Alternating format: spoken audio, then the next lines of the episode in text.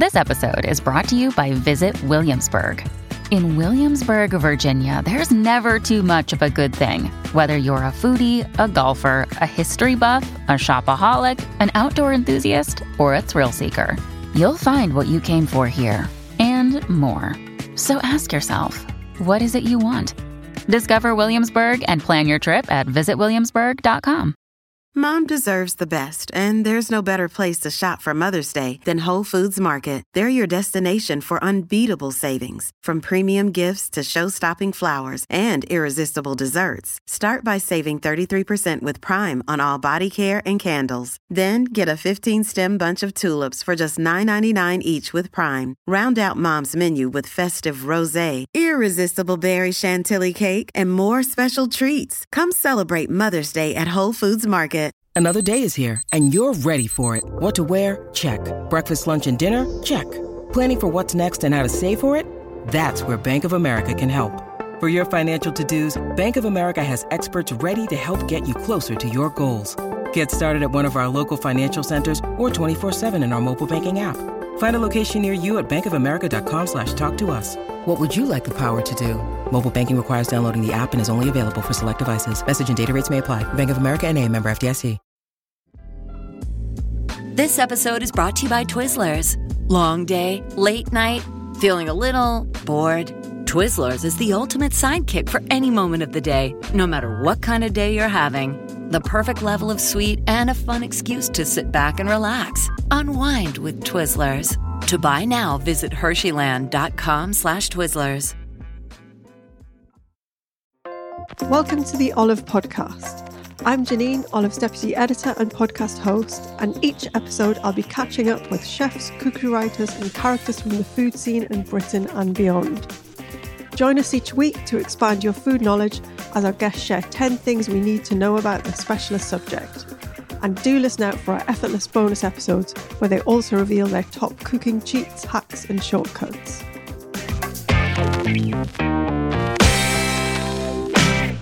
I'm delighted to welcome Amy Newsome to the podcast today. Amy is a horticulturist and garden designer, food writer, and beekeeper based in London. Her new book, Honey Recipes from a Beekeeper's Kitchen, is a celebration of this magical ingredient and brings together a huge amount of expert knowledge, stories, and advice, along some lovely creative recipes to make at home. Welcome, Amy. Thanks for coming to chat to us. Thank you very much for having me. Um, I believe you've been at the Chelsea Flower Show all week. Yes, um, in complete coincidence, I've actually been working on building a Chelsea Main Avenue show garden, which is celebrating insects, all about insects. Amazing. I can't wait to see that yeah. one. I'm going to check it out on TV later. um, so, before we take a deep dive into all things honey, could you share a bit about your journey and your inspiration for writing the book? So I'm a gardener and garden designer, as well as a sort of a cook and a beekeeper, and I changed careers into all of those things at once um, because my mental health was dipping from working in an office job in central London, and I started growing in my back garden and getting into bees, and it just made me feel so much better. So no, no matter how you felt about yourself. Um, when you watch something grow that you've that you've planted yourself, or when you're very slowly looking after the bees and watching them go about their daily lives, it just makes you uh, feel like you can do some good in the world. Yeah. And so it kind of went from there. Okay, so you so you went into beekeeping, gardening and then gradually moved into that sort of garden design. I think you said earlier that you you come from a family of garden designers. Is that right? I come from a family of gardeners. So we I uh, grew up with um, my granddad being a head greenkeeper and groundsman. So sitting on the back of big lawn ro- rollers when I was a child, and then actually me and my mum, which unfortunately after my granddad passed away, but me and my mum both retrained in as gardeners and oh, garden wow. designers at the same time. Um, and uh, then we looked into our family records, and it goes as far back as five generations. They were professional market growers. So it's in your blood, basically. Yeah. yeah. And how did you come to write the book? Well, I am a really, really keen home cook, and I got into growing and beekeeping because of how much I love food yeah. and that satisfaction of going from the full, I guess you call it, bloom to plate. Yeah. Uh, if we go as far as gardening as well. But um, and I just sort of got immediately interested in how food is made, getting really close to making really good quality food, Yeah. um, and cooking with fresh produce. And so through the beekeeping and the growing and growing uh, in kitchen gardens, I've worked in a couple of quite famous kitchen gardens. Um, it sort of came out of there, really. Yeah. Did you? Did I read that you worked at Le Manoir? I Yeah. mean, that's the ultimate kitchen garden, isn't it? yeah, it's so amazing. beautiful. Yeah, it's. I think it's been uh, Le Manoir's been growing their own for about thirty-five years, and it's an amazingly slick operation in the kitchen gardens, Yeah. and their work is absolutely incredible. And I volunteered there when I was first starting out. They were kind enough to let me uh, run run riot in their Yeah. veg garden, and I didn't really look back from that. I mean, the book's amazing because it's not. It's not just a celebration of honey and the recipes that you can use honey for, but you also go through like the beekeeper's yeah, honey varietals, um, you know, lots of information about gardening and bees. And um, we'll be touching on that as we go through the podcast. But let's jump in with the source of honey, the honeybee, which sadly is in decline, he said. Well, the honeybee itself is actually not in decline. It- Okay. it's, I mean, it suffers from, from many pests and diseases, which, Right. as a as a sort of beekeeping community, we're doing our best to help with. But actually, what's in decline is the over 250 species of wild bee that we have I in the see, UK. okay. So when we talk about saving the bees, uh, we should really be thinking about our wild bees because honeybees are bred livestock and, and people look after Oh them. yeah, of course. So you're you're kind of keeping them alive, basically, Yeah. or keeping them going. Yeah. And then a lot, unfortunately, sort of you, when, as with uh, many different industries and pastimes, people got very excited about beekeeping uh, quite a few years ago, and it became Yeah. really popular, especially in cities. And now we've realised that um, it really grew very unsustainably, and so the move now is su- sustainable beekeeping, so much smaller scale, so Yeah. there's enough forage to go around, but also so that we're not impacting our wild species. So is that because, you know, in practical terms, the bees need to go to go and to be able to find plants to get the nectar from to make honey. But so if there's too many bees, there just isn't enough to sustain them. Yeah, exactly. And also, when you introduce a, a honeybee hive into a, a local environment, mm. that's about sort of anywhere upwards of 30,000 bees in one go. Whereas a lot of different species of wild bees just live on their own or in really small groups. So it, it has quite a big impact on the ecosystem and the available nectar and flowers. So we need to be planting as many plants for bees and other pollinators as possible, but also being quite careful to. Um, introduce honeybees in a very sensitive way to the Yeah, environment. great. What kind of things can people plant at home? Well, I think the important thing is to look at your garden and see what's not flowering. Do you have a few months of the year where something isn't flowering? And then look up something that flowers during that time so that these pollinators have got something to go for throughout the season. But in terms of specific plants, trees actually are really brilliant. If you can plant a mm. small tree in your garden, the amount of flowers that that produces just per one plant is really impactful. So something like a native hawthorn tree that's blooming at the moment all over, Yeah. and they look absolutely beautiful. They really attract loads of bees, or apples and cherry trees. And then also looking at uh, plants that work for different species of bees. So, for example, bumblebees have longer tongues and they love to go for plants like foxgloves. So, if you've got a slightly shady corner, growing Yeah. a few foxgloves is great for bumblebees like the common carder bee. I love that. Um, let's talk about beekeeping, the practice, because it's ancient, isn't it? But I read in your book that um, before we learned how to do it, there was a much more rustic me- method of gathering. Tell us about that. Tell us about wild honey hunting. Yeah, so wild honey hunting is practiced still in communities all over the world today. Um, the earliest evidence that we have, we think at the moment, is uh, Neolithic, because there are cave paintings all over the world. Some of the most famous ones are in Spain.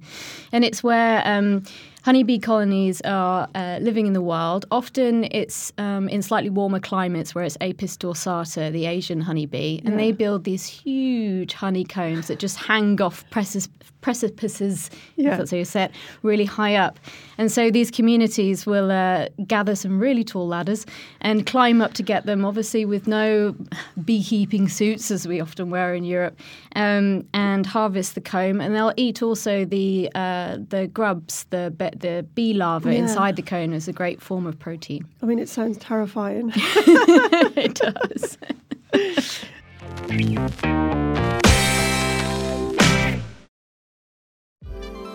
eBay Motors is here for the ride. With over 122 million parts, you can make sure your number one ride or die stays running smoothly. Brake kits, LED headlights, bumpers, whatever your baby needs, eBay Motors has it. And with eBay Guaranteed Fit, it's guaranteed to fit your ride the first time, every time. Plus, at these prices, you're burning rubber, not cash. Keep your ride or die alive at ebaymotors.com. Eligible items only, exclusions apply.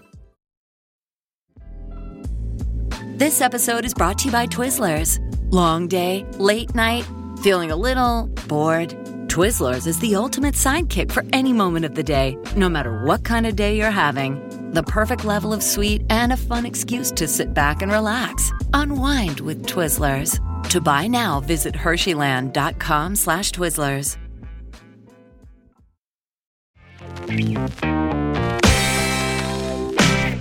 You take us through the honey making process? How, how do the bees actually do it?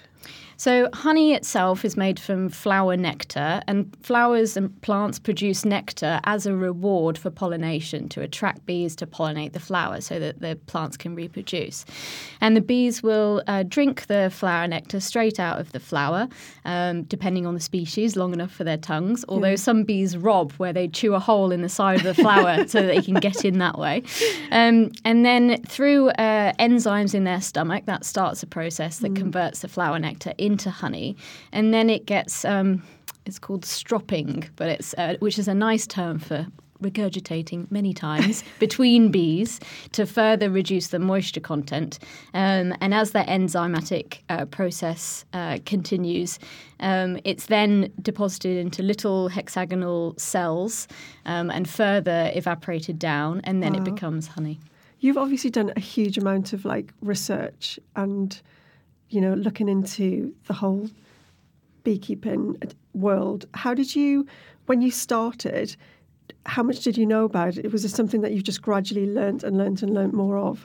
Yeah, I'm a massive nerd. So one of the reasons why I've got a bit of a multi hyphenate career at the moment is because I just get really interested in different things and then want to do them all at the same time. And then they end up inspiring each other. So with beekeeping, I bought a few books on it and then joined my local beekeeping association uh, and went from there in terms of doing their beginners training. And I was completely hooked because the first time you open a beehive, you sort of, from the movies or you know, popular media, you expect it to be sort of a, a, raging inferno of insects that come up off the roof. And that's not what happens. Yeah. You just see these very gentle insects going about their daily business, and then you gently sort of inspect them and then take the honey. Amazing. Um, let's talk a little bit more about the honey. You've got a lovely phrase, blossom terroir, to describe the varieties of honey. And you say it's very similar to wine in that sense. Tell us a bit about that. So it sounds fairly pretentious, I think, to, to use the phrase blossom terroir, but I'm really passionate about it because good honey, which to me means minimally processed honey, small batch honey, uh, does taste of the landscape exactly where it's from because bees forage within one to three miles around their hives. And each flower nectar tastes different. So, depending on the plants that are growing around a beehive, the resulting honey will taste different if it hasn't been um, overly processed. And unfortunately, if you go in a supermarket and buy the cheapest honey off the shelf, um, it will have been processed usually from multiple countries, multiple nations, and quite highly sort of blended and also heated as well, often pasteurized. And unfortunately, this kills all of those local flavors. So, going for a small batch good honey, you get those uh, very distinctive plant flavors. Yeah, and you can. You mentioned the British Beekeepers Association before because um, I saw that website address in your, in your book and went on it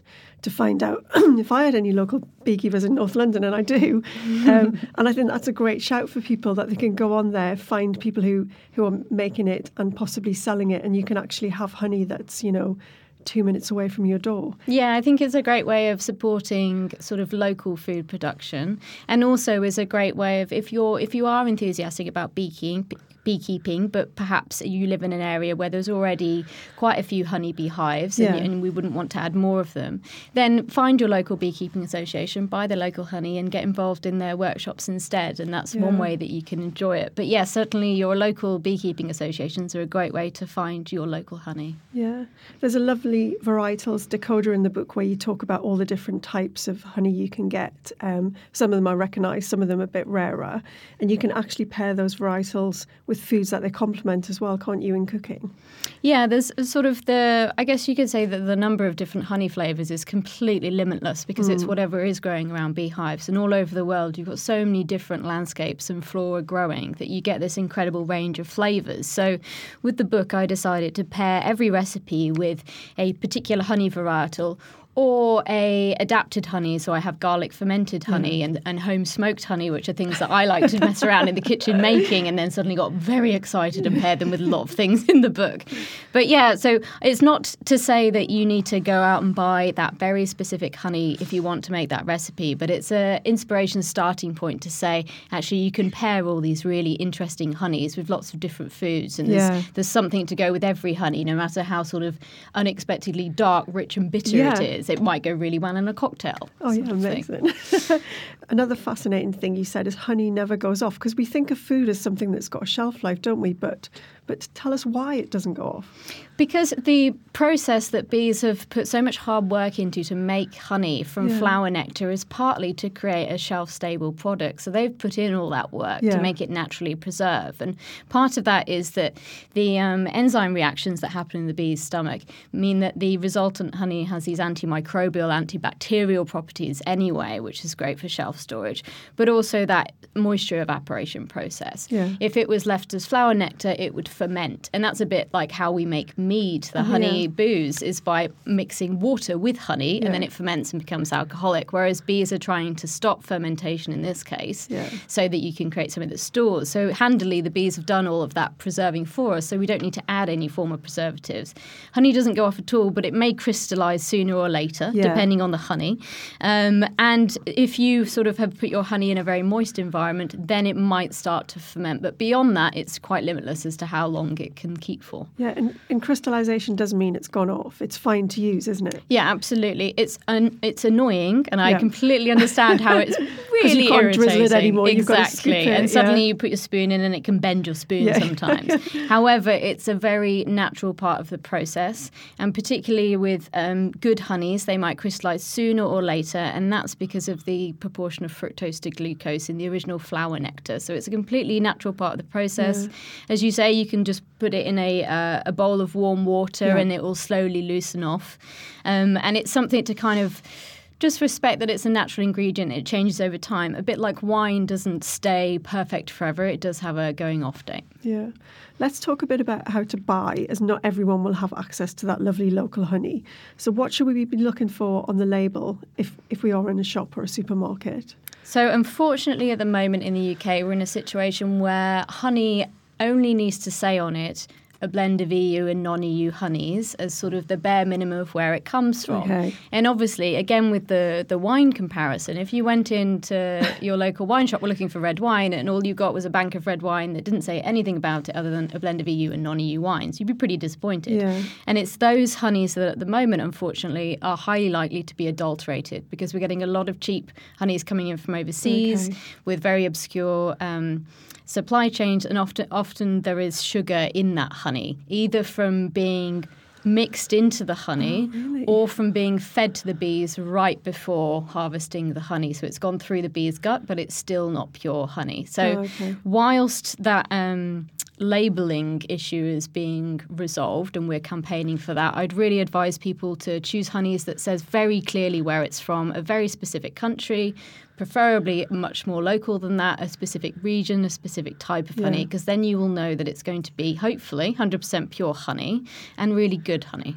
And like all these things, if someone's shouting, because they don't have to put it on the label, if they're really shouting about where it's from, and all of those different details, it's probably a good honey. Yeah, exactly. And honey is not cheap to produce unless you are producing it badly and unethically, yeah. like this, unfortunately, the honey that's coming in from overseas. So, in the meantime, it's kind of one of those things where spend as much as you can afford and treat it as like a little special thing to have. Yeah. And like maybe swap out your flavors. So, once you've got to the end of one flavor of honey jar, yeah. then try a different one. And it don't expect it to be your kind of mainstream sweetness sweetener that you can buy super cheaply yeah. because it's not good for the industry or the bees. Yeah, I think it's it's interesting that we we have an idea in our head of, of the flavor profile of honey and honey flavored things. But actually, as you've been saying, honey's got so many different shades of, of flavor. So, so yeah, look out for those local ones or those specialist ones. Um, lastly, let's talk a bit about cooking because there are tons of recipes in the book and some best practices because we don't want to kill that flavor with too much heat, do we? Yeah, depending on how you're cooking with honey, what I would usually say to do is add it as late as you can in the cooking process. Yeah. Because in the making of good honey, from a beekeeper extracting from a beehive point of view, we um, try not to heat it at all because you preserve as many floral aromas as possible. So the same logic follows into cooking, although that doesn't mean that you can't put honey in a cake and it tastes amazing. I've tried, and there are several recipes in the book as a result. Um, but there's a few things to just bear in mind when you are baking with honey, for Okay. example, is that again, because of that fructose to glucose ratio in flour nectar compared to baking with regular sugar, honey browns quicker, it caramelizes quicker. So you've got to slightly adjust your oven times so that your, your cake doesn't overly Yeah. brown. But you do get this wonderful, much more complex flavor than you would if you were baking with white sugar, for example. And sometimes my recipes will have still have white sugar in there as a baseline stable Yeah. sweetness, and then honey as an extra layer of complexity on top of that. So you get the best of both worlds in your baking. And also because good honey is expensive. Yeah. You know, putting a whole jar into a cake is quite a luxurious act, I think. Yeah, there's quite a funny story in the book about you trying to make a meringue from honey. I am so stubborn, and I love meringues. The and when I when I say meringue, I mean the pavlovas that you make Yeah. in your oven that have a crunchy top, not the ones that you need to blow torch. For me, that's not a meringue. But um, so I love making pavlova, and so I was damned if I wasn't going to be able to put a honey pavlova into the book. However, um, obviously, as many pastry chefs will know, I am not a pastry chef. I had to go on this journey myself. But um, meringues are sort of they're very te- like um, temperamental, shall Yeah, we say? really- Yeah, and moisture content is absolutely key, Yeah. and the way that uh, sugar and moisture behaves is key. And meringues are sort of done and dusted, and obviously I was trying to fiddle with them. But I found when I was making meringues, I tried to put in all honey, and I ended up creating something that was like a really good uh, biodegradable version of Floristry Oasis, and it tasted absolutely vile, but it probably would absolutely save the floristry industry in terms of sustainability, but I would not recommend it. However, I did get to a result of using a, a- just a little bit of a really nice floral honey, and it created a really Oh, great meringue. So that's exactly as you said before, using sugar for the bulk of it, but then adding your honey as the flavour exactly. ingredient. Yeah, I should have known at the beginning actually that quality rather than quantity was the way to go. And then tell us about fermenting with honey, because I know you're a huge fan of that. How does that work? So it works by um, basically sort of undoing some of the work that those bees did in really trying to create uh, a honey that's got a moisture content low enough to store. Right. So you add moisture back into it.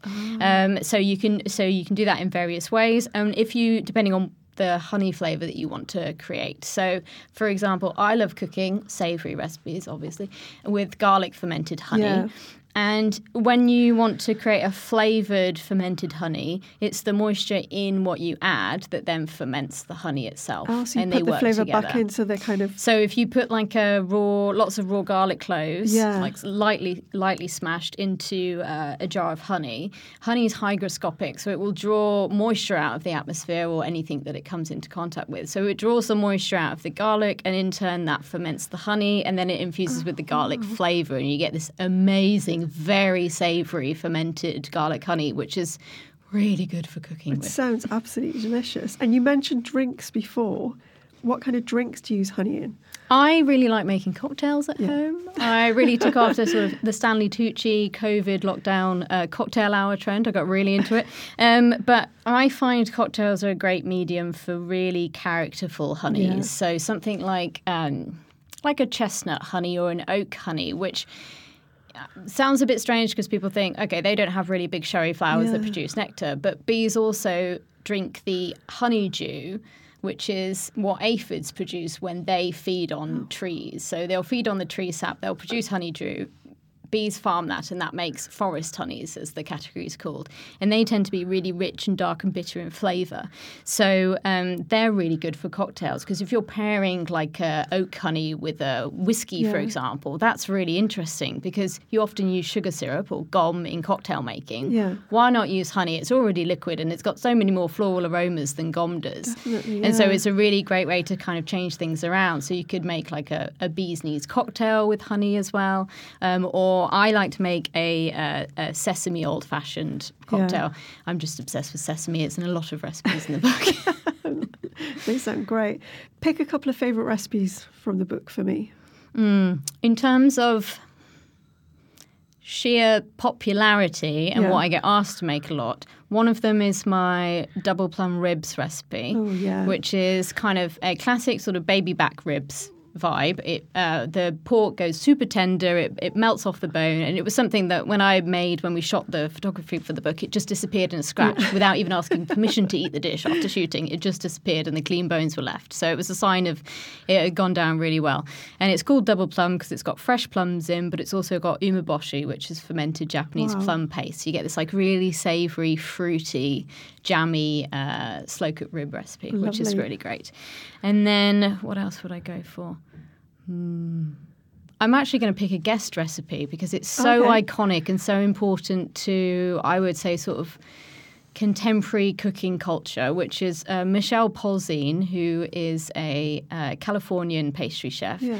and she used to run the iconic 20th Century Cafe in San Francisco. Really known for her amazing, uh, her amazing baking and her amazing cakes. She's famous for a 10-layer honey cake. Oh yeah, which is a take on a, a yeah an Austrian layered oh, cake. Uh, yeah, I've, I've, had Russian honey cake. Yes, I'm sure it's the same one. Exactly, really thin yeah. sponges with the cream in between. Yeah. yeah. So there are variants of that cake from Russia through to Ukraine, Lovely. Austria.